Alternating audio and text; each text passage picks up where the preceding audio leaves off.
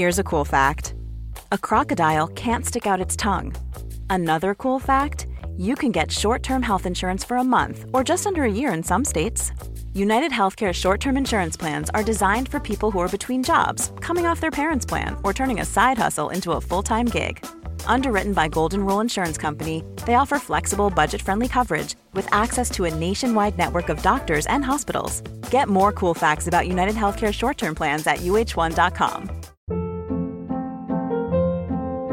Hold up. What was that? Boring. No flavor. That was as bad as those leftovers you ate all week. Keke Palmer here, and it's time to say hello to something fresh and guilt-free. Hello Fresh. Jazz up dinner with pecan-crusted chicken or garlic butter shrimp scampi. Now that's music to my mouth. Hello Fresh. Let's get this dinner party started. Discover all the delicious possibilities at hellofresh.com.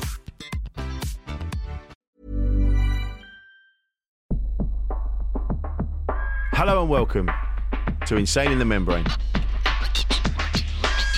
Insane in the membrane. Hello, everybody. Time again for another episode of your favourite podcast.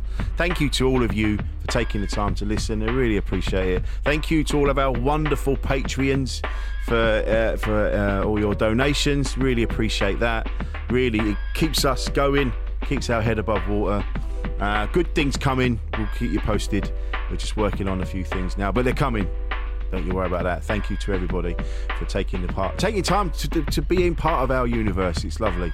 Um, doing all right actually. Doing doing all right this end. Yeah, Jade's busy. I've got some stuff going on. Everything's fine. I hope you are too. I hope you're you're getting back into the swing of things. All right, you know, and uh, keeping safe. That's the main thing. My guest this week uh, is a man that I've worked with many many times over the years. Uh, I knew him before. Uh, I was a comedian. I was a barman uh, before. I don't know if anyone remembers that. I've said it before. Uh, I was a barman Up the Creek, so I'd see the comedians coming in and out and get to know them. And, and then eventually became a comedian myself. But uh, uh, this is one of the people I, I met when I first started at the Creek. Um, Jeff Innocent is his name and he's one of the finest stand-up comedians in the land. He's he's he's, he's admired by many people in the, in the industry, um, and you know we get on well outside of comedy, which was it's nice to have him on uh, and and talk about other things other than comedy. You know, he's a very uh, he's an int- intellectual. He's a, he's a he's a funny man. Uh, he's very world wise, um, and it's just it was just nice to have him on having a chat. So, uh, without further ado, here's Jeff Innocent. Hi, Ricardo. thank finally, you for, finally, finally got you on. Thank you for inviting me. I'm, I'm missing talking to comedians very much. Uh, uh, which is funny because when I'm doing comedy, I don't miss talking to them. But isn't that funny? I usually rush off home after gigs, but now I'm missing missing the green room. I'm missing the gossip and the banter and and just the rough way that we can talk to each other that civilians can't. You know the way we can be a little bit. Uh, a bit rough with You each push the boundaries a little more. yeah, yeah, we're a bit abrasive, um, and people outside find that harsh, but we're quite tough, I think. You know, we'll see. We'll it's- see. We'll see, shall we? Yeah, because I'm what I'm hearing is I'm hearing I hear a lot of bravado, Jeff. Bravado. I mean, you're like, you yeah, like your your your uh, your your shields are up. No, no, no, no. I, I, um, it's. Uh, I think we miss talking, don't we? That's what we do for a living, talking. We do, yeah. And we talk even when we're not on stage, and that's fine for us and other comedians, but. People in the outside world find that very hard. Not not just being abrasive, just talking a lot. Uh, and certainly, my wife and child are not used to me being in the house 24 7 talking a lot. That's been one of the features of lockdown. I don't know. I'm sure everybody is having similar problems, but certainly comedians are, I imagine, are difficult people to live with because they talk and think and want to share their ideas, their random ideas all the time. And uh, Yeah. so that can be difficult. and trying to find the funny in everything. Well, yeah. that gets yeah. a bit that gets a bit tiring Yeah, after yeah. a while for other people. Is this funny? You know, being. Yeah. How many times do you say that in a day? Uh, hey, hey, uh, Karima, hold on. Can you just listen to me, please, when she's doing something? Is this funny? And you just get this sigh, don't you? Not again. Yeah, that's it. Not this shit. Yeah, I Don't know. do anything else? Yeah, I know. We, um, well, Jade, you know, because Jade and I are both comedians, so Oh, that must be. it's, it's a bit, it's a bit easier. It's a bit of easier. course, of course. Your arguments must be tougher than most people as well, I imagine. You know. Oh, it's, we have to, we have to actually really think about tactics. You, you probably use, you, you probably have to dip into your repertoire of heckle put downs in the kitchen. yeah. well, oh, I've yeah. done this when I've been doing. I've been, Oh yeah, yeah. Oh. ginger. when I, yeah, yeah. I, I've been doing this before, and I've had to shout out, "Oi, where'd you learn to whisper?" Yeah, yeah, yeah. You know, Yeah, I know. the old classics, mate. Yeah, I know. But you, you, you grew up in, you grew up, you haven't moved away from where you grew up, have you? Well, uh, no, not no, I haven't actually. Um, not necessarily by design. I'm just lazy. Um, uh, I actually was born in um, Camberwell, and my first ten years was. Oh, spent- really? Yeah, yeah. Uh, my uh, my ten years, first ten years was spent in Peckham and Camberwell and Elephant and Castle, and then I moved to Newham when I was ten, and have lived in you know East Ham, Canning Town, Custom House, all over Newham. Uh, as, so so I'm a bit sort of mixed race in that sense. yeah. Yeah, yeah, yeah. oh, yeah. uh, which is funny because people always assume that I. Uh, people always like to place you with the football team, don't you? If you're a bloke, blokes. Yes. Blokes. Blokes. Some, some some blokes can only function on that level. I've noticed. They'll they'll start a conversation by saying, "So, what are you then?" You know, as if you have it, yeah. you have to have a football team, don't you? And and Yeah. and if if when I'm being flippant or you know, and I don't want to play that game, I sometimes go, I'm not interested in football, which which is very difficult for some blokes, isn't it, to say that to them? I'm not interested in football. They don't know where to go then with the conversation. Yeah, yeah, yeah, yeah. I've, yeah, I've, yeah. I've got a whole bit about that. oh, that- have you? Have you? Right. Well, men can't. Well, men, like say, once they've heard that you don't like football, they can't. They can't deal with you. No, they can't. Just- so, yeah, like- so I do that on purpose sometimes as a barrier when I think, no, you know what it's like, Rich. We get a lot of people come up to us to speak to us, and most of the time we quite like that. It goes with the job. We're very sociable people. But every now and again, someone might come up and you think, I don't really want to speak to you. So if they do the football thing, I use that as a barrier. So I'm not interested in football. Yeah. But then what they do is associate you with a football team, whether you like it or not, don't they? Just so, just so that they can rubbish your team. They go, "Where you live?" I'm not interested in football. Yeah, but where do you live? Where do you live? I go, "Well, I live in East Yeah. London." Oh, you're West Ham. They're rubbish. And, uh, don't they? And you haven't even. oh dear. Uh, so I always get. Yeah, I always get um, Charlton or Crystal Palace. yeah, yeah, Uh, yeah. Or course. I'll even say I'll say Crystal Palace, just to shut them up. Just I uh, yeah. Crystal Palace. You know. Well, well, well, what's more difficult for me, of course, my first ten years, and my dad, he was a Millwall fan, and so I, um, I came to East London with ten years of growing up in a Millwall house, uh, in into the area of their their, their, their bitter rivals. That's that- Yeah. so in that sense, I, I Oh, think really I into am, the Lions' Den. Yeah. well, aye, aye, very clever. See what you did there. so I have to be very careful. Uh, and uh, you just reminded me. Um, a few months ago, I was working in Sheffield, and I left my phone there. And the following weekend, I was somewhere else, like Stoke, and I had to get the train to Sheffield to pick up my phone from the venue. And as I got off the train, it was at the same time as a lot of Millwall fans were getting off their train. So I was suddenly with Millwall fans, uh, and, Yeah. and which is difficult, you know, if you're from a West Ham background. but here's what was really funny: as we were leaving, uh, the police kettled us, and I'm saying, Oh, no, no. yeah. So I'm going, no, mate.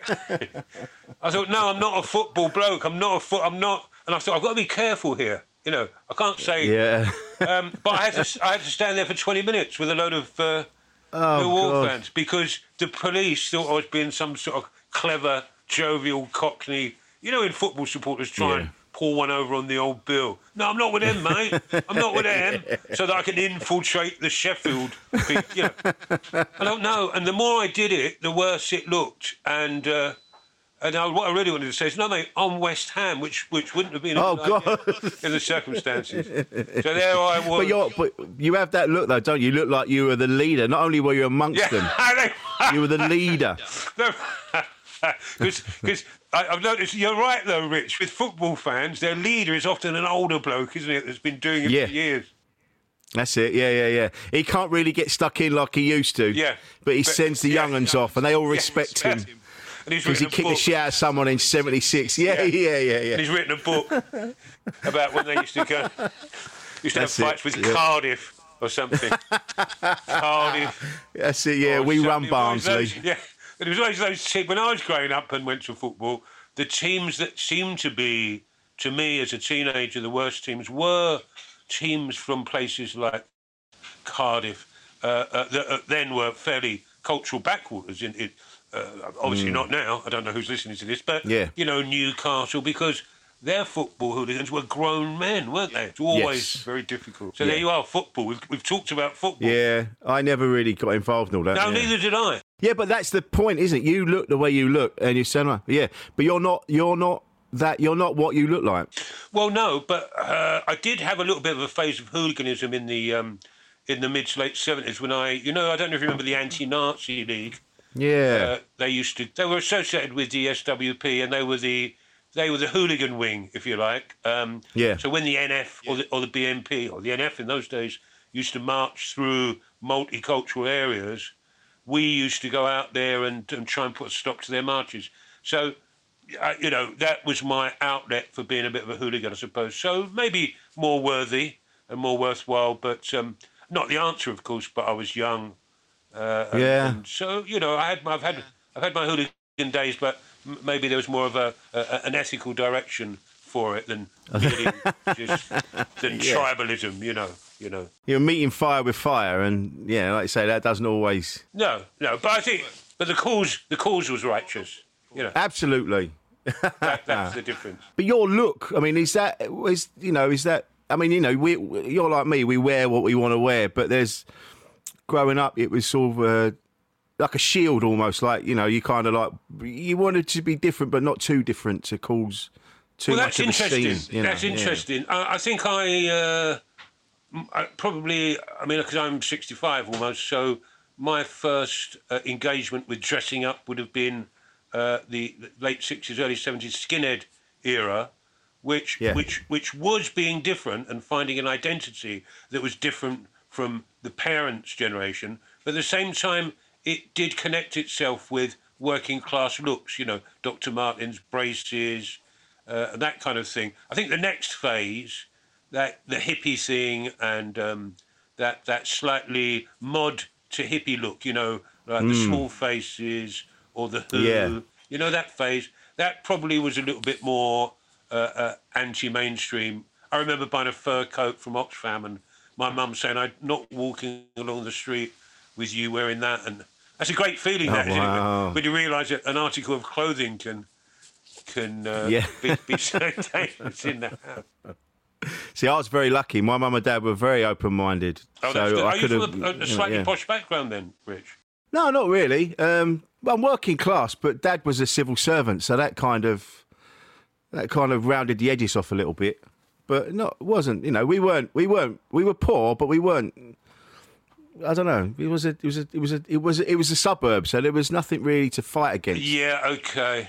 But I think the thing that shook people up the most when I was growing up was that early 70s glam rock shift uh, Hmm. that, that blokes were getting into satin trousers and, and gypsy hairstyle because that that challenged conceptions of what blokes should look like more, didn't it? Yeah. Yeah, exactly, exactly, and that's and when you look back then, and you see what men look like looked like at that time in like in the street, but then you see what the what the rock stars were doing. It was so far removed. I remember seeing a, I remember seeing um, Paul Young like in the early eighties, and he was the first pop star I saw wearing a pair of shoes that I'd seen in a shop, and it blew my mind because because the the glam stuff was so out there. Yeah. It was brilliant. Yeah, it was. It was. Yeah, yeah. That was very exciting. So, how old are you then, Rich? I'm trying to work out what your what you used. I'm 48. Okay. Could you have been a punk? No, too bit too young, like a couple of years too young. Well, I say that I would have been. Would you have been a new romantic then, Rich? I was five when I, when punk happened. Oh wow. Well, four. I was four when punk happened, and then New Romantics. I would have been nine, ten, even. So, you know. so what then? I don't even. I'm trying to place you. Would it have been the rave scene then? Yeah, the late eighties rave scene, Stone Roses, Happy Mondays. Oh, I've got it. Yeah, yeah. that was my first youth explosion, my first Okay. connection with with some. But you've had a hand. You've had a hand in all of them. I, I just happen to be placed historically. You're, you're so right. I've been through like Forrest so Gump. many- yeah, I've been through so many of those those things, but some of them naturally evolve into another. It's it's not like right. I'm not dressing like this anymore. I'm dressing like that. Uh, as I just said, that whole that whole mod to hippie mod to that sort of psychedelic mod look. That, Yeah. that, that was a, a, a shift, wasn't it? It wasn't a, a sudden change. And I think um, probably that's what I've done generally. But e- even now, I've gone back to. I mean, I still like that that smart casual. You know, I still like tracksuit tops. Uh, I mean, that tracksuit top and uh, and, and uh, combat trousers. That's very much from the rave scene, isn't it? Yes, yes. With a denim Yeah. jacket or something. That's that's it. yeah, that's that was become it. a classic now, isn't it? That's a good look. Because I was a window dresser. Did you Yeah. know that? I was a window dresser in. Uh, Were you really? yeah, that's what I did. I was a, a window dresser in men's menswear. They used to call it from from when I left school in uh, '71 right up until '87. That's that's what I Really? did. Yeah, yeah. Kings Road. For what? For, were you like freelance or? Well, I did freelance as well, but no, I worked for. I mean, these companies don't exist anymore, and they're certainly before your time. But older people might remember Lord John, I remember Lord John. uh, yeah, uh, yeah, uh, yeah. Cecil Gee, Harry Oh, wow. So I worked with quite a few companies, and it was a fantastic job working in Kings Road in, in 1975 when you're from a working class East End background. It's like being in show business.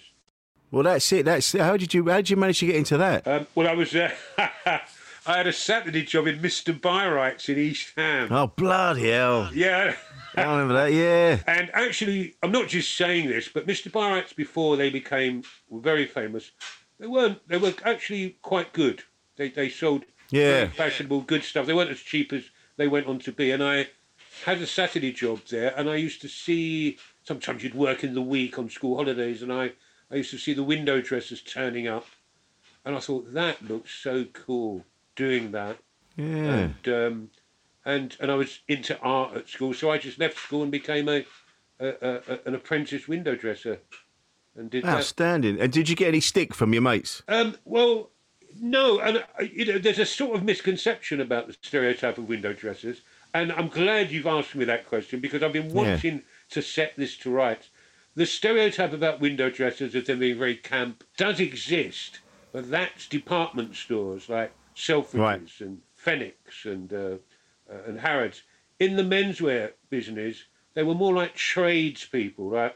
Like Oh, okay. so they were generally working class blokes, and you had to be you had to be good at lots of things, carpentry because you built props, electricity because you're dealing with the lighting system, fabrics because you're covering things with fabric. So there were a lot of general skills. So I always saw those people as like sort of artistic electricians or builders Yeah. or something. And and I hope people hear this. I, They'll hear it, mate. You're, hear finally, this. Um, yeah, finally got it out there. Having- justice is Yeah. served. I spoke about this to somebody the other day, and I must share this again because it's very funny.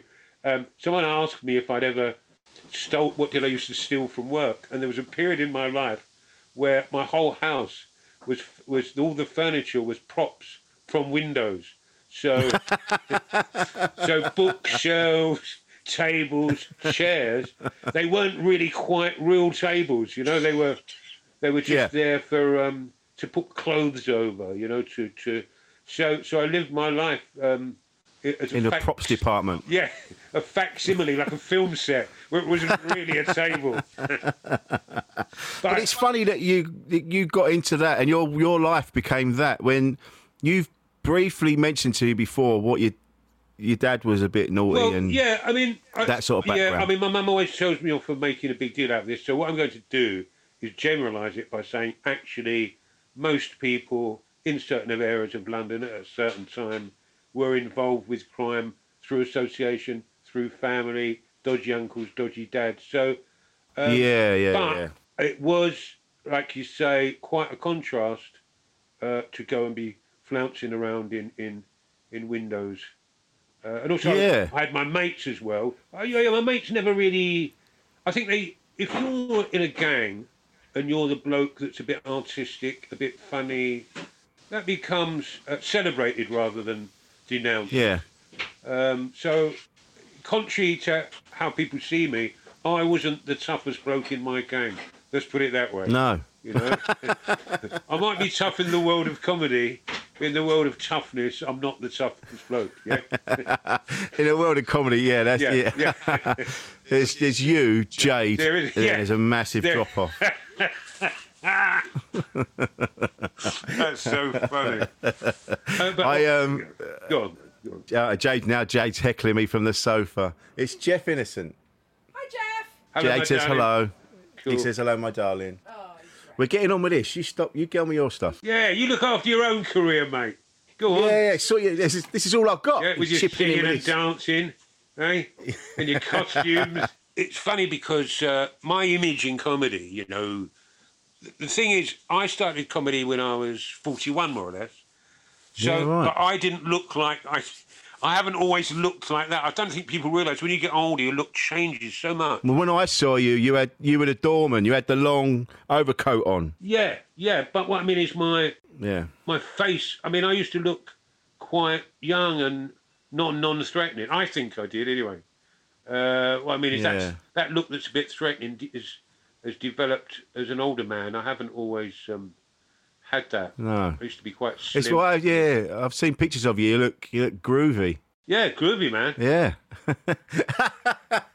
Oh, I was a babe magnet in those days. Uh,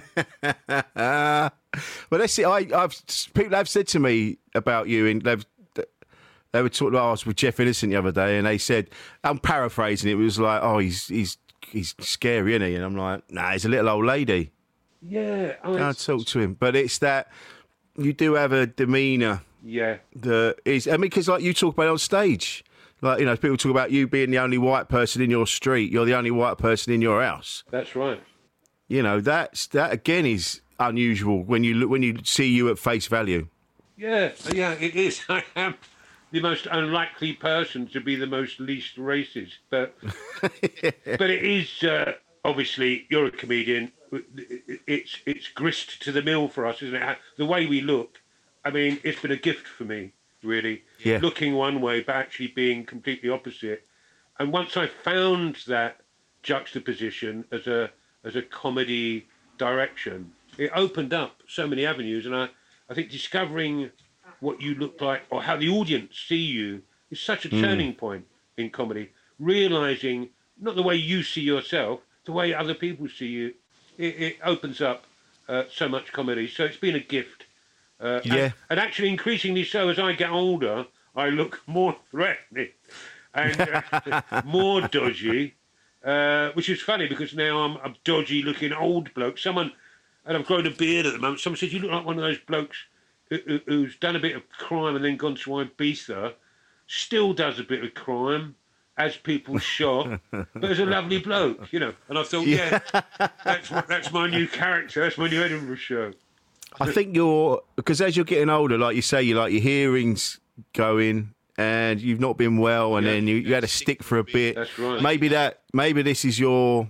It's like your defence mechanism is kicking in. Well, I think that is genuine vulnerability. So, Yeah. which I've been looking for in comedy for years, and it's come about quite naturally. I'm getting old, a few things are breaking down. I've still got the limp, still got a stick, and I'm older, so people always think, oh, I'm hoping people go, oh, just a bit of an old bloke. He's deaf, bless him, and hopefully that gives me a bit of vulnerability. but, I don't know, you know. Um, But you've you've always you've have you, have you always been surrounded by uh, multicultural multicultural surroundings? Have you always had that, Um, or did well- you seek it out? And Well, yeah, both. Really, you understand the notion of seeking out things from usually through music, isn't it? You- yeah, absolutely. Yes, you want absolutely. To be, you want to be where the music is, and that means you have to be sometimes um, I, I, I haven't always been surrounded uh, necessarily, but I think it's a thing that that, that um, historically has developed as I've got older in my area. So you know, so for example, um, you know, I've uh, uh, but I I grew up obviously with a lot of white people. I remember my mum saying, "You're the first person that brought a black person to this house," almost as if it was a bad thing. Come from quite, you know, people were very racist in those days. Uh, I- Yeah, yeah, yeah. uh, that was a natural. It was a given. It wasn't challenged. And I think I was a generation growing up in the late sixties that were challenging that, challenging their Yes. parents' ideas, challenging uh, the dominant ideas of society through my interaction with a, a, first generation of black kids that are growing up at the same time as me. So through association, um, there was certainly a period in my life where there were separate spheres. I don't know if you ever had that, where I had black Yeah. friends, white friends, um, and and then you know that that merges, or you make decisions to leave certain things. Uh, but certainly, yeah, I sort it out because got into music, got into Jamaican music as a teenager, and to carry that on and to go and listen to that means you have to go into a social environment where you might be the only white person. Um, yeah. uh, so that was quite I- an adventure, you know. Well, I think it- mu- I- I've said this before. If it wasn't for music, I think I would have ended up being quite narrow-minded, like a lot of the people I grew up with seem to be now. I think yeah, I think it's a great bridge, don't you? It's a great, Yeah. it's a great Yeah. bridge. Uh, the rave, the rave, rave culture was a great example of that, don't you think, Rich? That Absolutely, yeah. um, that was a great example, which which sadly hasn't continued um, in the way I thought it would. Um, No, we all seem to be dividing up again, yeah, and yeah. which is a shame. We, I was thinking this the other day. We need another another ecstasy to be invented, something that will bring the bring the people together. Definitely. What a great idea. ones that are better than the ones you can get now. That's what we're saying. Like the original. That's what- Hey, hey, hey, that's, that's reminding me. I, uh, I don't know if it's legal to talk about drugs, and I'm not uh, admitting that I've ever taken drugs, but um, Of course uh, not. uh, but I remember at some point, quite late in the on the rave scene, a friend of mine whose dad was a, a criminal. He phoned me up, and his dad had died, but uh, he had died uh, about a year previously. He went, Jeff, um, he was just a youngster. He went, I'm, I'm sorting through his stuff down in the cellar, and I found a massive bag of doves. Right. What? And they were, he said, I've got thousands of them. But this was well after the fact that doves, when doves were the popular one. But doves, Yeah. but doves were one of the early popular, good quality ones, weren't they? That lasted They for were. hours. And so he was, he, he, he sold them as, I advised him on the price and everything, and he, he sold them as, as retro doves. Uh, because they and they still they still worked and everything, and it was Yeah. funny because by that time the MDMA that was in in in the pill wasn't it became synthetic. It wasn't the same as the one they used. That's in, right, yeah. The original ones. So people were having to take half a dozen, as you know, uh, or, or ten or whatever. You know, like the guy from E Seventeen. You could take Yeah. you could take a dozen, couldn't you? Whereas in, well, you could, you know. Whereas in the early days, people just took half. I remember saying, "I'll have a half." You Yeah. know, a half, and then I'll top it up later. So uh. I never thought I'd be an older bloke sitting down moaning about, well, drugs are not what they were, are they? Hey? I mean, in the old days. But it seems to be people. People are rather they'd rather sit indoors doing a jigsaw puzzle. There's not a lot of. I don't know what's happening. We seem to have. We like to do knitting and we like to. Everything's got a bit twee at the moment. Do you think? It feels to Are me. you telling me that you think the same people that used to go out and get on one, and now going, I'm going to go for knitting instead? I can't. I can't go with that. No, no, no. What's happening is the generation now at the moment. They're all about sitting indoors and doing a jigsaw puzzle, and Well, it, it doesn't, you know, and it might change. I mean, you know, it's obviously whatever's like, you know, we had the '90s and the lad culture, Mm-hmm. and then it goes whatever's in at the time. The opposite comes next, doesn't it? So Well, there is a there is a difference in communication, obviously to do with social media and general media. Uh, I mean, I've got a 15 year old son indoors. All right, he might be missing his friends, but even when their friends have social contact, they don't actually speak to each other. They come around and No. they're on separate devices, so there's not much difference, is it? So they're all talking to No. each other online. They're all playing games and talking to each other.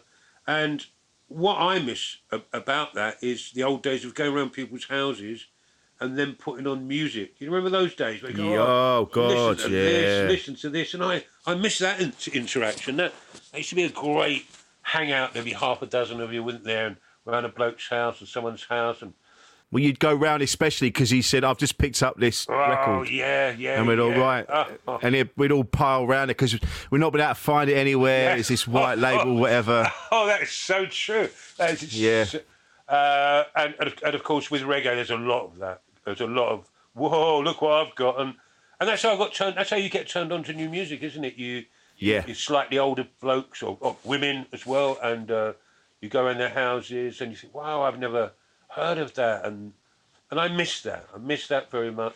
Yeah. Well, it started again. I mean, I'm on Instagram. I've got an account that's just about the music that I'm listening to or stuff I've heard, and and people interact with that. Like, with, it's, It's like, true. oh, if you like this, check this out. So it's Well- it's happening, but it's Yeah, not. It's it's not. true. Not agree with you. everybody's doing it. Yeah. Yeah, you can you can share music, of course, and that's fantastic. yeah. And you can have access to music that you never had access to before.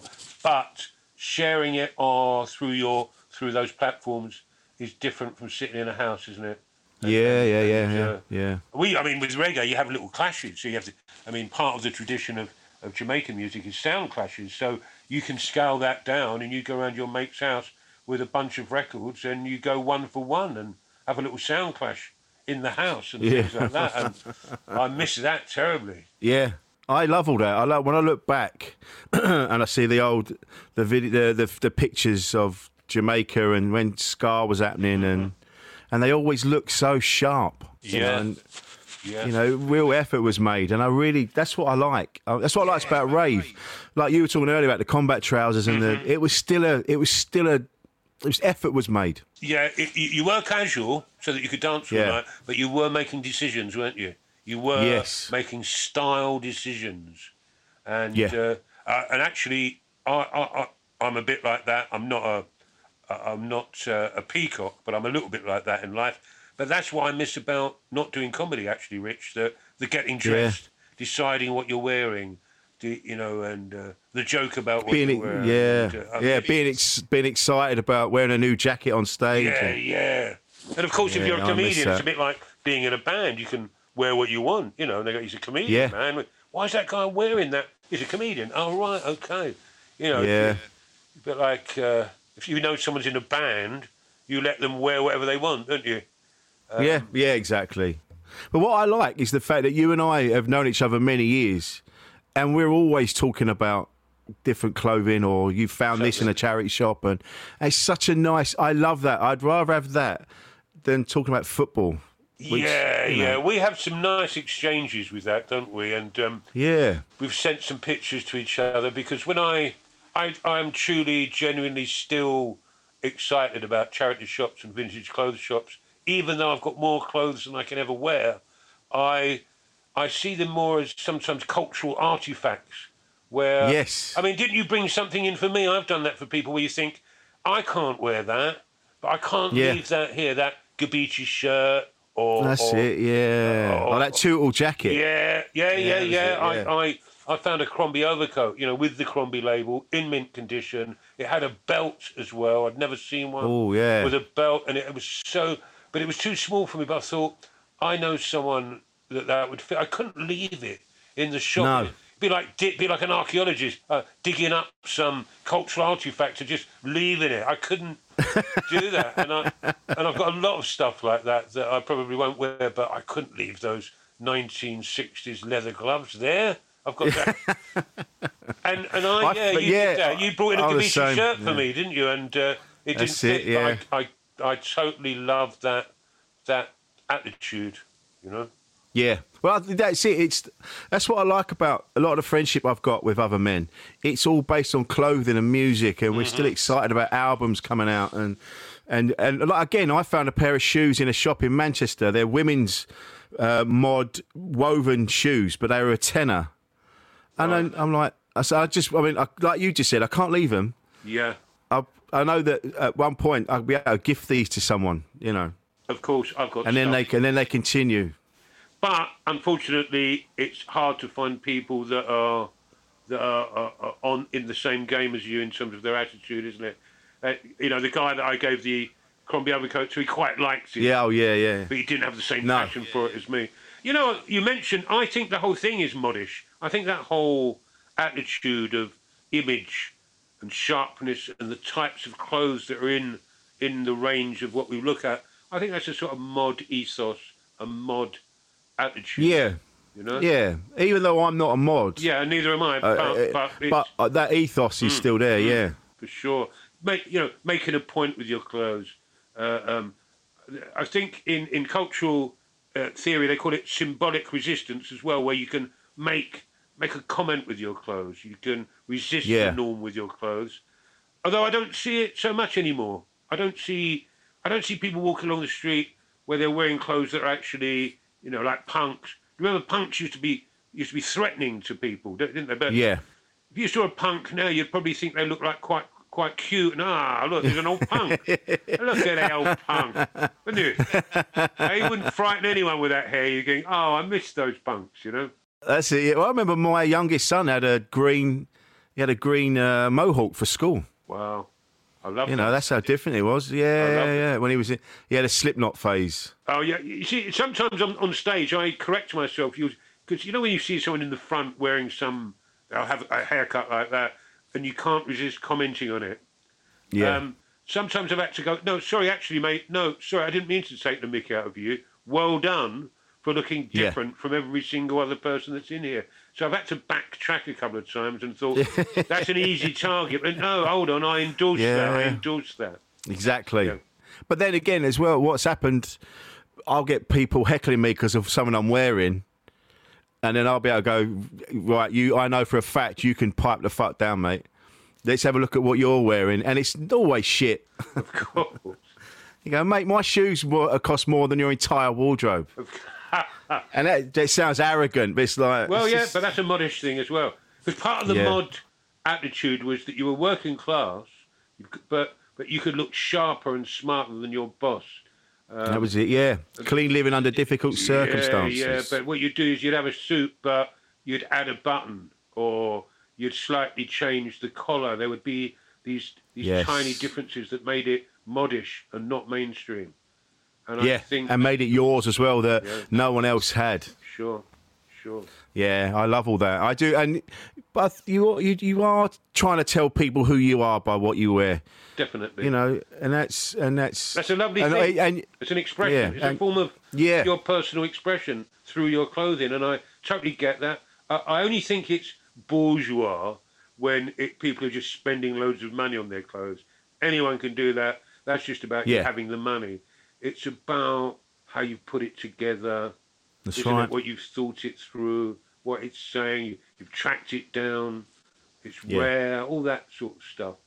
You know. Yeah, and even if you even at the time you go, that's I haven't got anything that would go with that, but Oh, Rich. it will. I'll I've get done- something that will go with that. Yeah, I've done that so many times. One garment can spark off a whole new direction, can't it? I, I a couple of years ago, I saw a tank top. Uh, we used to call them slipovers. You know that term, slipover. Oh right, yeah, But never heard of it. No. Yeah, yeah. I think there was a phase. Maybe that was the eighties. But I remember seeing one of those and thought, oh, that that sort of Ivy League look with with uh, shirt and tie, tank tops. So I started buying uh, all sorts of tank tops that I saw with their cheap. Got about half a dozen tank tops, particularly the golfing ones. What's that make with the the check Oh, what Pringle? Pringle Byford looking tank tops? Yeah, yeah, yeah, they, you yeah. can you can mash that up with combats, mate, and and all, a t-shirt underneath a Pringle, all sorts of looks you can. Yeah, mash up. nice. But the look I was going for was that Ivy League shirt and tie, tweed trousers, brogue. So I started collecting, but I couldn't wear it until I had all enough of it together. but here's what happened in the end. Yeah. When I put it on, and this is a problem I've got with vintage clothing, because I'm old, it, it just looks like I'm still wearing clothes from the 1950s. It doesn't. it, it doesn't. I was going to say, Yeah, I look like a granddad. You know, look like I'm looking like I'm from the Second World War or something. They go, "Hey, he's always Yeah, worn that. Yeah, that's what it looks like. He's never changed that outfit since the war. He's been demobbed, and that was it. Yeah, so I have to postmodern it up and mix it up. I can't wear a whole retro, a whole vintage clothing look. I've got to, you know, mash it up a bit. Otherwise, I do just look like a granddad. And similarly, military stuff, which I love wearing, I just, if I'm not careful, I just look like a bloke that was in the army a few years ago and is still wearing the Oh, yeah. You know, I can't wear those. I can't wear those um, slip-ons. You said those. Uh, those. I can't wear them because I look like Jimmy Tarbuck. slip-ons. You know, like you were talking about. You're the uh, Slipovers. slipovers. Tank Sorry, top. yeah, yeah. Tank top. Tank top. I can't wear this. I look like Jimmy Tarbuck. Oh, no. So that's got. I can't. If I wear them with a pair of slacks, No, I, I I keep looking out for. Uh, during the late seventies, there was a look on the reggae scene, which was uh, similar to a sort of East End gangster casual look. Uh, uh, Gabicci cardigans. Do you remember those? yes. Gabiccis, shiny shoes. We used to call them Crocs because they were like an im- imitation crocodile skin with a little gold bar. And the, That's and it, the, yeah. the trousers were um, what were the trousers with the split the split pocket? Farah Farah trousers. Oh, Farah, yeah. And I still look out for those in charity shops, you know, and think I think oh, I'd love to wear a pair of those again. They they probably just look like some old fashioned trousers now. I've I bought a yeah I bought a pair in a there was a load of them in a shop. I can't remember. It's it's like it wasn't like it was like a cheaper Marks and Spencers, okay. but a load of Farahs, and I got a pair, and I'm like ah finally, but I just look like an old twat. Yeah, Just look like yeah that's what you would wear. yeah, yeah. Mind you, you But I, I, That pile of Farahs in a shop sounds exciting to me, doesn't it? When people tell you so that, exciting. oh yeah, there was a shop where they had a load of, you think, got to get down there, man, got to get down there. They had yeah they had Farahs, Gabiccis. oh no, Yeah, I can't remember. It's not TJ Maxx. It's like TJ Neils or something like that in Sheffield. you can still get uh, Gabiccis are still being made, you know, in China, and um, They are, yeah, yeah, yeah. they're very yeah. expensive, like eighty quid, things like that. Now I think I saw. Yeah, but you can. That's I like that. You get like one expensive bit, yeah. and then you'll have stuff from charity shops and wherever, and Totally. you and you make it work. That's how you make it work. Totally. I, you know, it's that's prob- you know, I, I, I probably do that. You know, when you look at something that you do and you think, hold on, I spend so long doing that in my life. That must be a hobby or something or an obsession. You, I forgot that I, I spend. I, you know, we've got mates probably in comedy where you walk down a high street, you go, you're working away, you go for a walk. They have to pop in the betting shop. You know those guys? I don't know. Oh yeah, yeah, yeah. I have yeah. to go in the charity shop, and I bet you. Yeah, same, Yeah. same. Can you wait outside? I won't be long. So Oh, you're going to do that? I, I, I'm like, you go and do that. I'll go and do this. Yeah, it's I'll. I'll, I'll meet you up the road. Yeah. And I was so happy when the government announced that one of the first shops back would be charity shops. Thought, what? All that stuff, all all waiting. oh yeah, and, and fresh stuff. Yeah, Yeah, oh god, yeah, fresh yeah. stuff that people have Where people out. have, yeah, Not because they've been bored. Yeah, yeah. Uh, yeah, Better not say where people have died because that would be in bad taste. But a lot. but you know, let's be honest. A lot of the stuff I'm buying is obviously is is is dead husbands' clothes that have been given to charity shops. You see it all the So time, get- don't you? You see it all the time. So you're going to see when there's a uh, there's a big spike of COVID. Yeah. You're going to Yeah. go go to No, those charity shops. I'm not going to make a joke about this publicly online, okay? Because we can get criticised with it. People, but Yeah, oh, yeah, certainly yeah, when you go to a charity shop, sometimes if you're lucky, there's a, there's obviously some bloke's wardrobe is there, your size, your style. You think, whoa, there's a few shirts here, there's a few Yeah. jackets, and you know it's from the same person. Um, Yeah. that's always, Yeah. that's always a nice touch. Um, my mate used to. my mate used to. Uh, and actually, uh, I'm going to mention him and, and rest in peace uh, because it is connected, and I'm sure his wife wouldn't mind this. He's he's someone I know that died uh, because of the virus. Actually, uh, the, Oh, only, the only person I know, and, and I I still haven't taken it on board. I think it's because we're in this um, really weird, really weird bubble of, of Yeah. uh, uh, I haven't actually taken on board the reality of the fact that he died, um, and he was only my age. But he, he, and I'm going to big him up because he used to be uh, a psychiatric nurse. Um, Okay. and he used to, when people died in the hospital, he used to bring home their clothes if they were appropriate for my. He'd go right, and we used to call it dead men's clothing. And every now and again, Yeah, stuff right. would be chucked out, and that was that was very much part of of my wardrobe as well. Um, dead men's clothing, and sometimes Yeah. we'd go out to play snooker. I'd go, I like your shoes, Robbie. He'd go, dead men's clothing. Um, so it's been a little catchphrase that we use, bless him. Oh, that's a shame. It Yeah, is- yeah. It hits home, yeah. isn't it? When you actually know somebody. I don't want Yeah. to dwell on the virus thing because it's so talked about. But when you you think, I got, I actually know someone, and I still can't take it on board. It still hasn't hit me that that's happened because it's so bizarre and so odd. It's, exactly, it's such an unusual thing to happen. Yeah. You know, we've seen these things in films, and now you know someone that this has happened to. Yes. That's yeah, that's. But it's good. But at least you could talk about it. A lot of men don't. A lot of men just shut down and. the- Sure. Or you know, and it, it comes out in different ways, doesn't it? The old cliche Yes, of getting pissed or Suppose we all do it a different way. I, I like carrying the memory of people. Um, so that dead men's clothing thing will stay with me forever now and become even Yeah. more relevant now that he's gone. And I will be bringing up that up and uh, now and again. But yeah, yeah, it's hard, isn't it? It's hard. yeah, It's hard. But I'm good at um, carrying people with me. Where you know people that I've, that have gone, I always carry them with me, almost on a daily basis in one way or another. They cross my mind. or just a quick yeah, Yeah, just a thought. Yeah, they live on. They live on. Yeah, that's it. People worry that. I know when Jade's uh, sister died, Jade tells me that you know she the one thing she said was, you know, please don't forget me. I don't want to be forgotten. And you know, people aren't, are they? They you know when they've been in your life, they they pop in now and again, and They do. They never really leave, Yeah. do they? And no, they're there. There's a place for them. You walk around with them. They crop up. Something happens. Sometimes even on a daily basis, people the same person will Yeah. pop into my mind for some reason. Yeah, I like that. I I, I like that very much. yeah, music does that for me. I'll put on a record and go, ah, this is when we went to Sanso with Thingy, Well, and it's, it's it's funny that You the, know. the same guy. He I Yeah. remember. He was somebody. You know, I don't know if you had this experience. I'm sure we all do, particularly with music, where you're young, and maybe you move away from home. you- You're living in a bedsit in a shared house, or you're visiting an environment, and the the people there are a bit older than you. Maybe they're at university. He was at university, and he was into bands that I hadn't heard of, uh, like Traffic and Steve Winwood and and Oh, yeah. Genesis or whatever. And um, because I was a bit younger and I was into reggae and stuff, but, but he, I remember him also as somebody. And so every time I think I put a record on, he, he comes back to me immediately.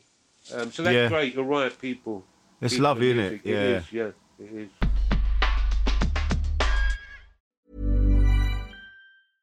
Ever catch yourself eating the same flavorless dinner three days in a row?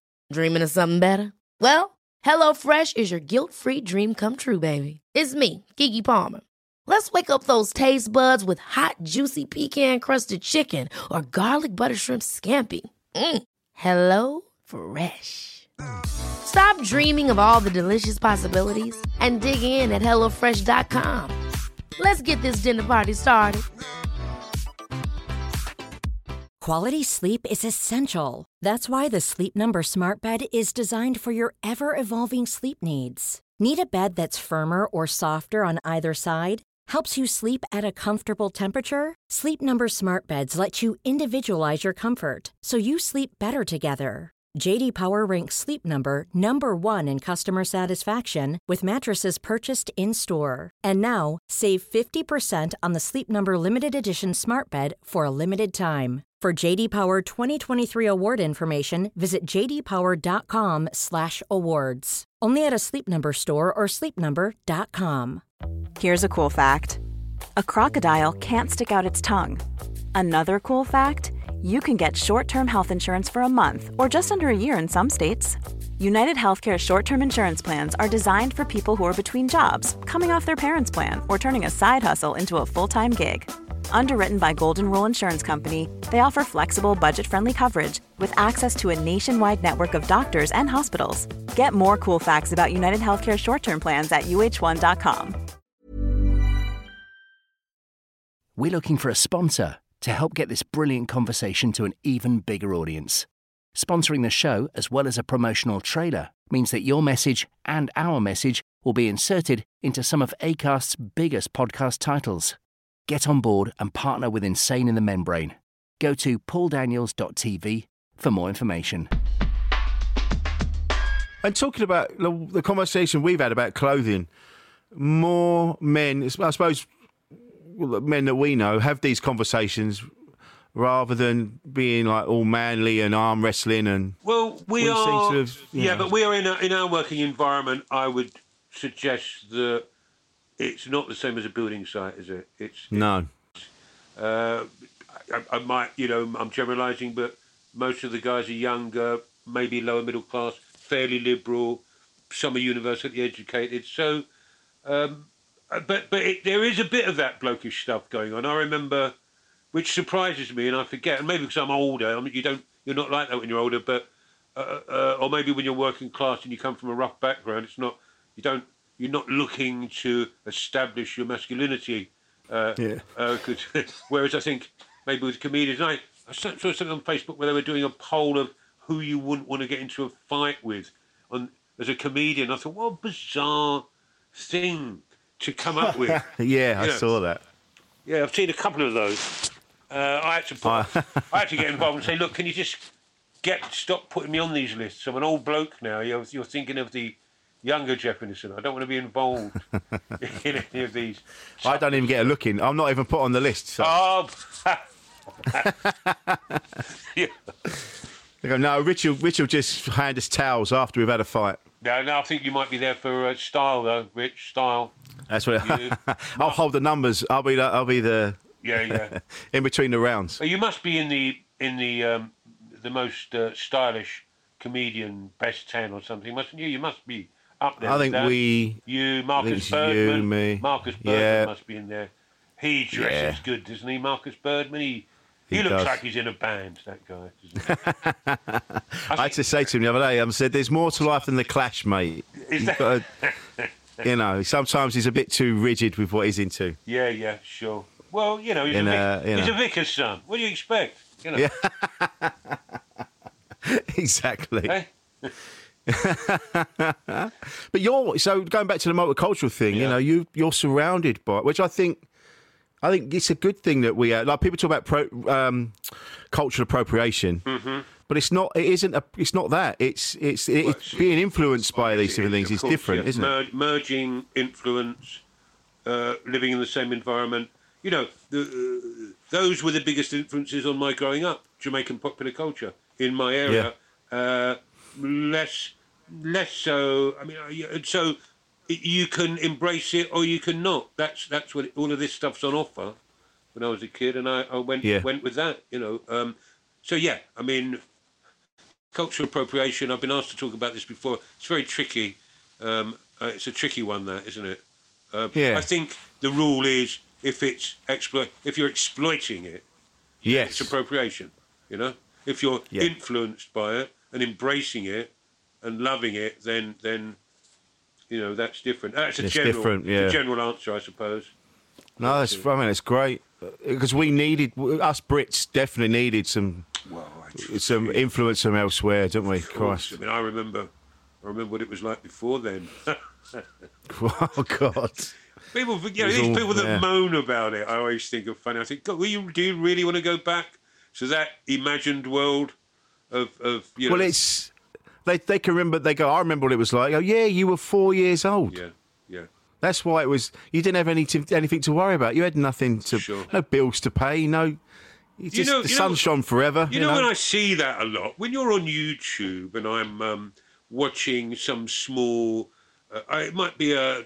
Uh, there's a thing I've been looking recently about Ilford, and it's a lovely little. He's got a lovely little thing. He, he shows a film of Ilford High Street in 1980, and then he shows a film of Ilford High Street now. Makes a comparison, gives you all this lovely information about shops that have changed, etc. And it's a lovely, good-natured, beautiful thing.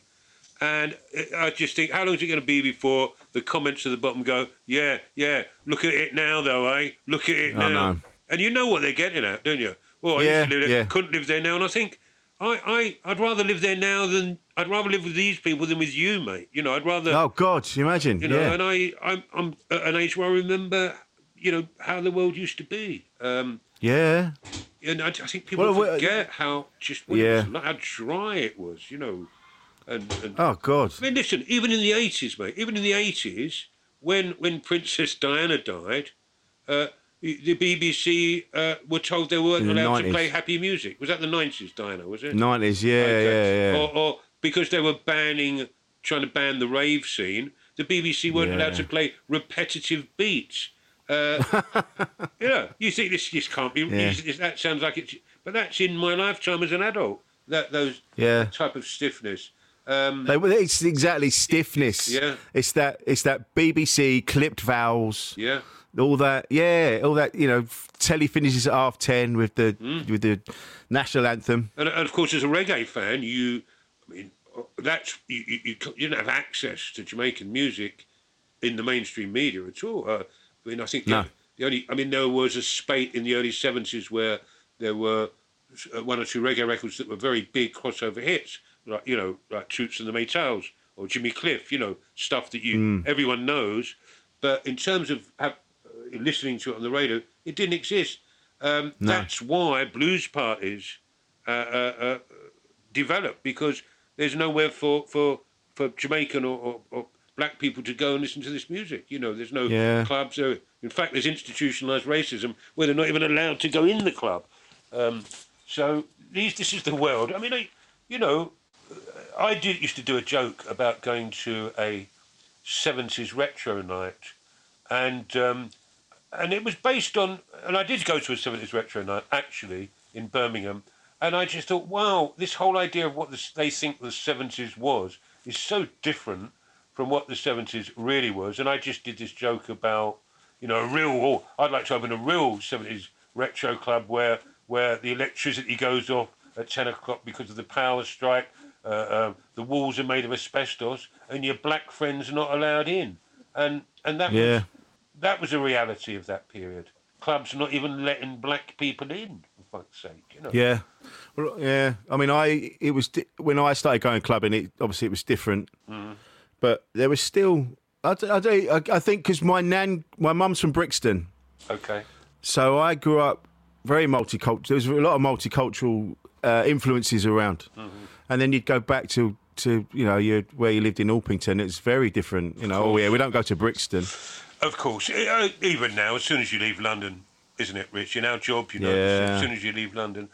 Oh, I do want to say one thing about multiculturalism, and and is that there's a there's a sense in which um, it's people come from other countries and bring a culture with them, but there becomes such um, a, a, a mixing of cultures that, in a sense, uh, black people are not necessarily come with another culture. I mean, if you grow up and you're British, your culture can be the same. It, I've got this argument that no matter where everyone comes from in the world, the next generation will be going to McDonald's, watching EastEnders, and Yeah. doing the same thing as everybody else. You know, and um, you know, so it's not necessarily that people who are non-white have a different culture. You know. Yeah, exactly. Yeah. It was funny when all the Black Lives Matter thing was happening recently, and you saw there was a lot of white people, you know, messaging black people. Oh, can you come on my podcast? Can you educate me? And, and, and, and you're like, I, I see what you're doing, but you should have Yeah. already been doing that. You know, Mate, you, it's, uh, it's a funny one. Uh, yeah, I don't want to. I, look, obviously, I think what Yeah. it is is. Uh, I mean, all of these issues are things that I've lived with all my life, you know, uh, uh, and have been dealing with uh, on a day-to-day practical level. But also, you know, I went to university for five years and and, and did a lot of politics. Um, so there are things I, I grapple with on a daily basis in a practical way, dealing with racism uh, and, and uh, or dealing with you know people's narrow minds and there's also things I deal with on a more intellectual level, reading, being politically conscious. But you're right. Yeah. I think to be fair, there's a lot of young people who are coming to the this sort of political thinking for the first time. Um, Yeah. And there's a lot of new ideas, as there always is, challenging old ideas. Um, so there's that is going on. So it is easy to say, mate, you, you should be honoured this years ago. And I do think that. I, I see Hmm. people online that are coming to terms with stuff that I think, what is this? This is a new topic for you, is it? And yeah. but you have to go, well, okay, better late than never, isn't it? We can't have it Yeah, both ways. Um, it's just that how it gets expressed um, and w- where it will end up, obviously, that's another debate.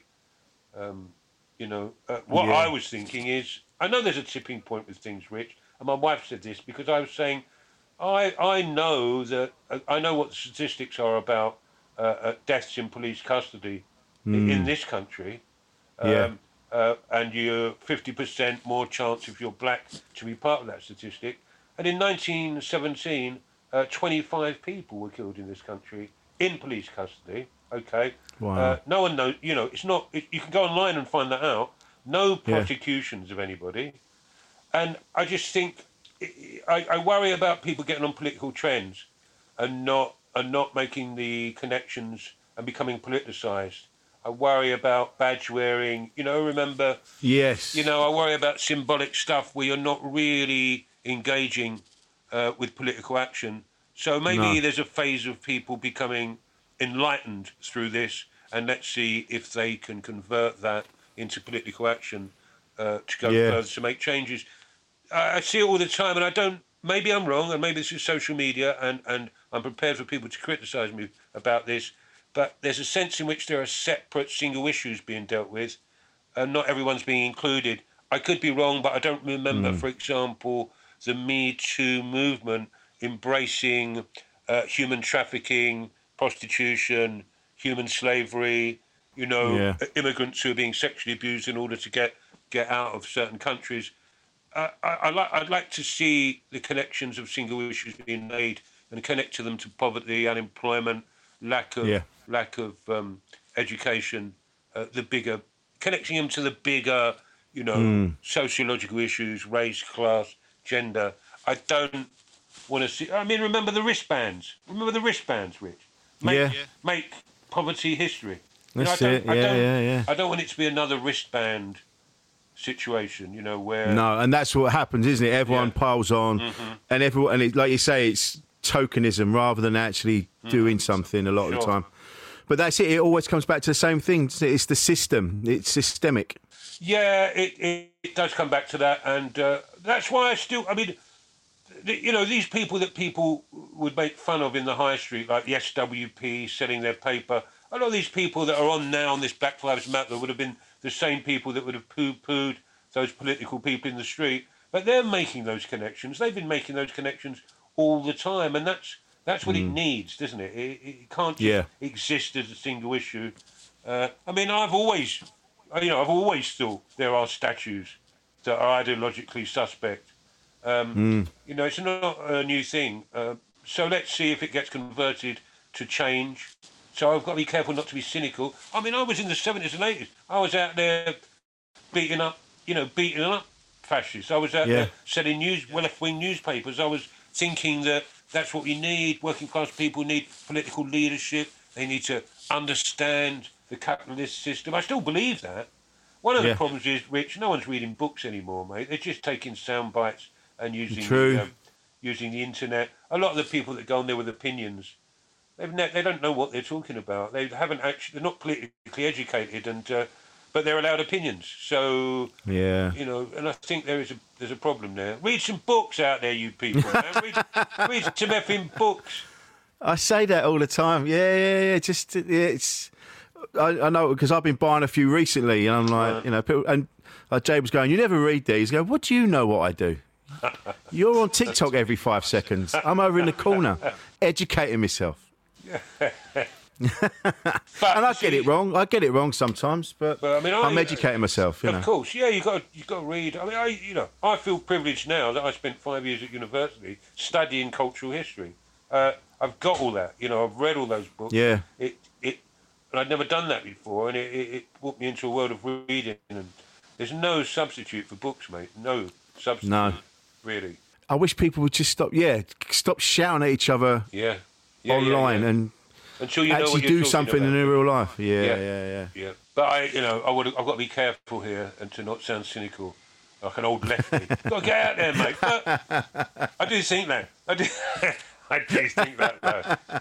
After, yeah, I remember thinking that about uh, the wristbands, and I remember, and I'm not going to say the name of the comedian, but um, I got into an argument with a comedian who was wearing um, a a wristband in, in the green room, and uh, I went, "All right, so that's going to get rid of capitalism, is it?"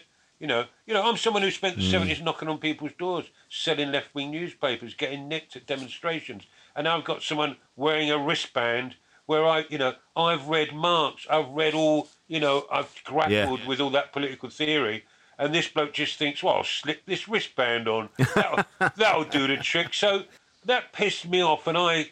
I challenged him on that, and he really freaked out. What are you doing? What are you doing about capitalism? And I went, well, I'm not wearing a wristband. So, anyway, Yeah. at some time after that, the same person, uh, he went mad, and I left it. I thought, okay. I saw them doing the Royal Variety performance, shaking hands with the Queen, and I thought, well, you know, I had an Yeah, old come joke. on. I had an old joke. I'm, I'm going to do this old joke. I had an old joke about wristbands, and it was, uh, yeah, all these people. I, I, oh, I know. This will place the joke historically. It was, uh, I've got so many wristbands coming in. No, I've got so I've got so many compassionate wristbands coming in, more coming in than going out, or something. Remember those jokes about? and I said, so I thought I'd, I'd consolidate all my wristbands into one easy to manage wristband called a Rolex. That was the that was the joke. I know. I forgot about that old joke. But it's true. It's just so someone else can see that wristband and go, oh, hello. Yeah, that's It's- why I said badge wearing. I, I don't want badge Yeah. wearing, and I and I'm pretty sure that, that a percentage of people that have been politically enlightened by the Me Too movement will move on and develop that, and it will become more significant and go towards social change. Uh, That's what I hope. Um, Yeah. You know. Because we're all, everyone's focusing on how fucked we're being, Mm-hmm. but no one's focusing on people are actually, people are rallying against that and Mm-hmm. change will happen. And Well, I hope so. yeah, I hope so. Uh, and also, it's a very Right. odd time, isn't it? That that it's interesting the way that this uh, the Me Too movement uh, or, or associated attitudes or influenced attitudes have come around during this lockdown. Um, you know, I, Yeah. won- I wonder how different it would be if we weren't in the lockdown. Everyone's going to work, going about their business, and the same incident happened. I wonder how different the response would be would have been. You know, it's an interesting time. yes, it is. Uh, what what'll happen is there'll be some decent music. Yeah. because that's what always happens in these times of turmoil. That's why we need poverty, man, and that's why we need poverty and exploitation because that's where the best music comes from. Jeff, this has been lovely, mate, Uh, it's really nice uh, catching up with you, and um, and you. it's it's funny. I was thinking before you called, I thought it's, it's like when you're on the radio. It's like the radio. It's virtually the radio, but having a conversation that you know other people are listening to is a an interesting medium, isn't it, of communication. it's Um, nice, isn't it? Yeah, it It's, is nice. uh, And I, I hope, I don't know how many people listen to your this, I don't know how regular this is, but I hope we get a few bit of response and a conversation Oh, out of yeah. it. Um, certainly You know, about yeah, well, you get fashion and music. That's right. You got a lovely style, man. You got a lovely, easy conversational style. It's been a Thanks, real, mate. been an absolute pleasure. been easy. Been a pleasure. I, I could just. Ah, it's been I don't know if this has been entertaining for anyone else though. That that's what I worry about when I I have. Yeah, well, no, you, mate. It, Edit. people take Edit. from it what they will. edit the life out of it to make sure. um, It's sound great. Okay. Um, and listen, Rich, man, love you to It's been pieces. lovely. yeah, and you, man, love Got to get rid of that bird, mate. She's trouble. Yeah. She'll bring you down. She's holding you back. That's what she's doing. She's holding back your career. Yeah? You were on the verge, mate. You were on the brink. Suddenly, it's all. I don't know. I'm not. I'm not naming names. I'm not naming Adam's name.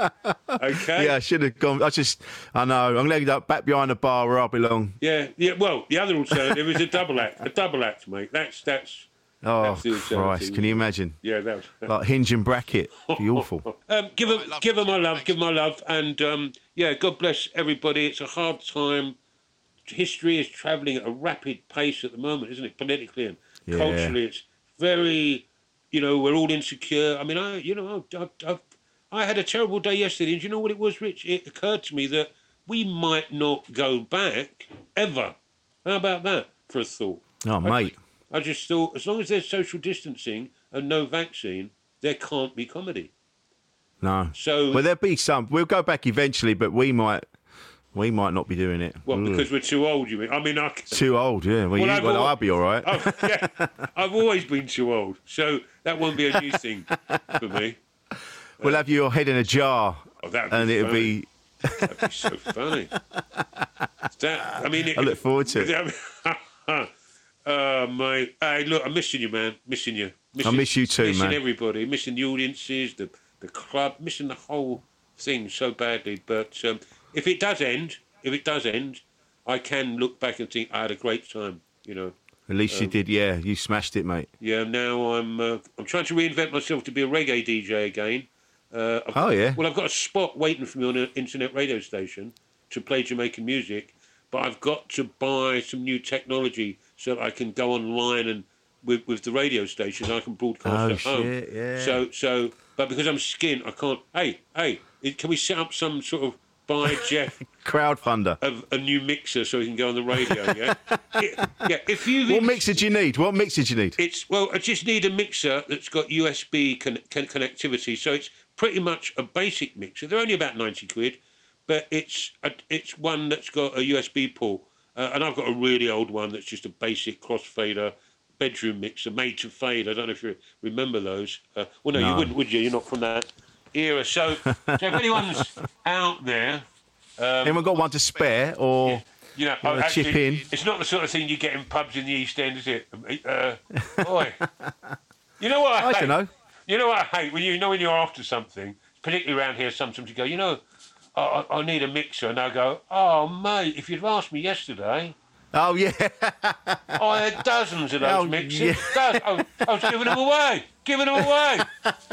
Hate it when people do that. I hate it. Yeah, shut up, mate. Yeah. You've never got anything oh, ever. Yesterday, Cotchels. I had Cotchels of them. I did. Cotchels.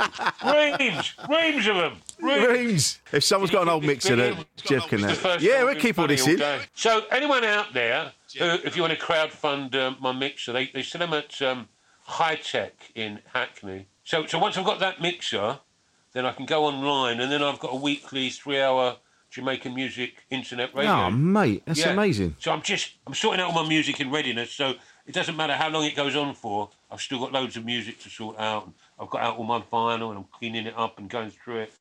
So it's fantastic Amazing. flavour of love. It's a beautiful thing. Touching vinyl. it's a bit like mu- the, the clothes. I'm pulling out. Sometimes, sorry, this has gone on too long now, but No, it's fine. Oh, sometimes uh, you know what's great about seven-inch Jamaican music. When I was buying it uh, in the in the seventies, uh, you were sometimes you were buying music that was from the sixties in junk shops. You'd find Yeah. reggae records in junk shops. They weren't always in the best condition, but you knew that's the only way you were going to get that record. You know, you Yeah. didn't, you didn't know reissues were going to come out and No. CDs, so you'd buy Well, it. that was it. Might be a little bit crackly. I've been playing them. It, that doesn't matter. But it sometimes where it's owned by someone. I've got one. This is great. It's got Leroy written on it, and you know that Leroy has taken that record to a party. He doesn't want anyone stealing it, and he's written his name on the label of the record. Yeah. And I think, well, you know, and when I when I play those records, I'm going to say to people, look, this record has been played. It's been played at parties. People have danced to this actual record, and I want to try and convey in the program Yeah. that lived experience. You know. Uh, Oh, mate, that sounds great. mm, mm. Oh, well, we'll find you a mixer. Don't worry. Okay, I love your speeches, Rich. Love it. Love you too, Jeff. Get rid Thank of you, get mate. rid, get rid of her, man. Get rid of her. She's no good for She's you. dead weight. She's She's dead no, weight. She's no good for you, mate. See you later. Love you, Rich. See you, Cheers, Jeff. Love you too. Cheers, Cheers, mate. Bye-bye. Bye. Bye, everybody. Produced by Paul Daniels at pauldaniels.tv. Ever catch yourself eating the same flavorless dinner three days in a row? Dreaming of something better? Well, HelloFresh is your guilt-free dream come true, baby. It's me, Keke Palmer. Let's wake up those taste buds with hot, juicy pecan-crusted chicken or garlic butter shrimp scampi. Mm. Hello Fresh. Stop dreaming of all the delicious possibilities and dig in at HelloFresh.com. Let's get this dinner party started. Even when we're on a budget, we still deserve nice things. Quince is a place to scoop up stunning high-end goods for 50 to 80% less than similar brands. They have buttery soft cashmere sweaters starting at $50, luxurious Italian leather bags, and so much more. Plus, Quince only works with factories that use safe, ethical, and responsible manufacturing. Get the high-end goods you'll love without the high price tag with Quince. Go to quince.com slash style for free shipping and 365-day returns. Made by darkhorsedigital.co.uk. Shooting, live streaming, and podcast production.